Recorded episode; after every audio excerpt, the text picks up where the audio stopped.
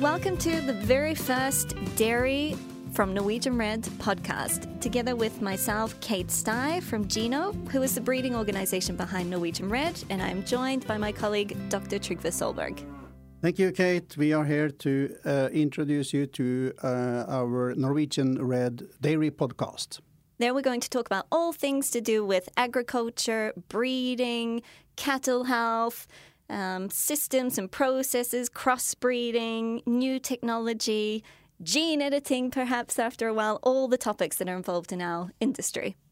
Yeah, I think you are, can look forward to a lot of interesting topics uh, about uh, many topics within agricultural and especially re related to, to, animal breeding and hmm. genetics, mm. of course. Mm. And one of the things we're really excited about is bringing in some excellent guests to the show to talk about their different areas of expertise. So we're looking forward to learning, hearing some more about what's happening in the industry, both in Norway and also worldwide.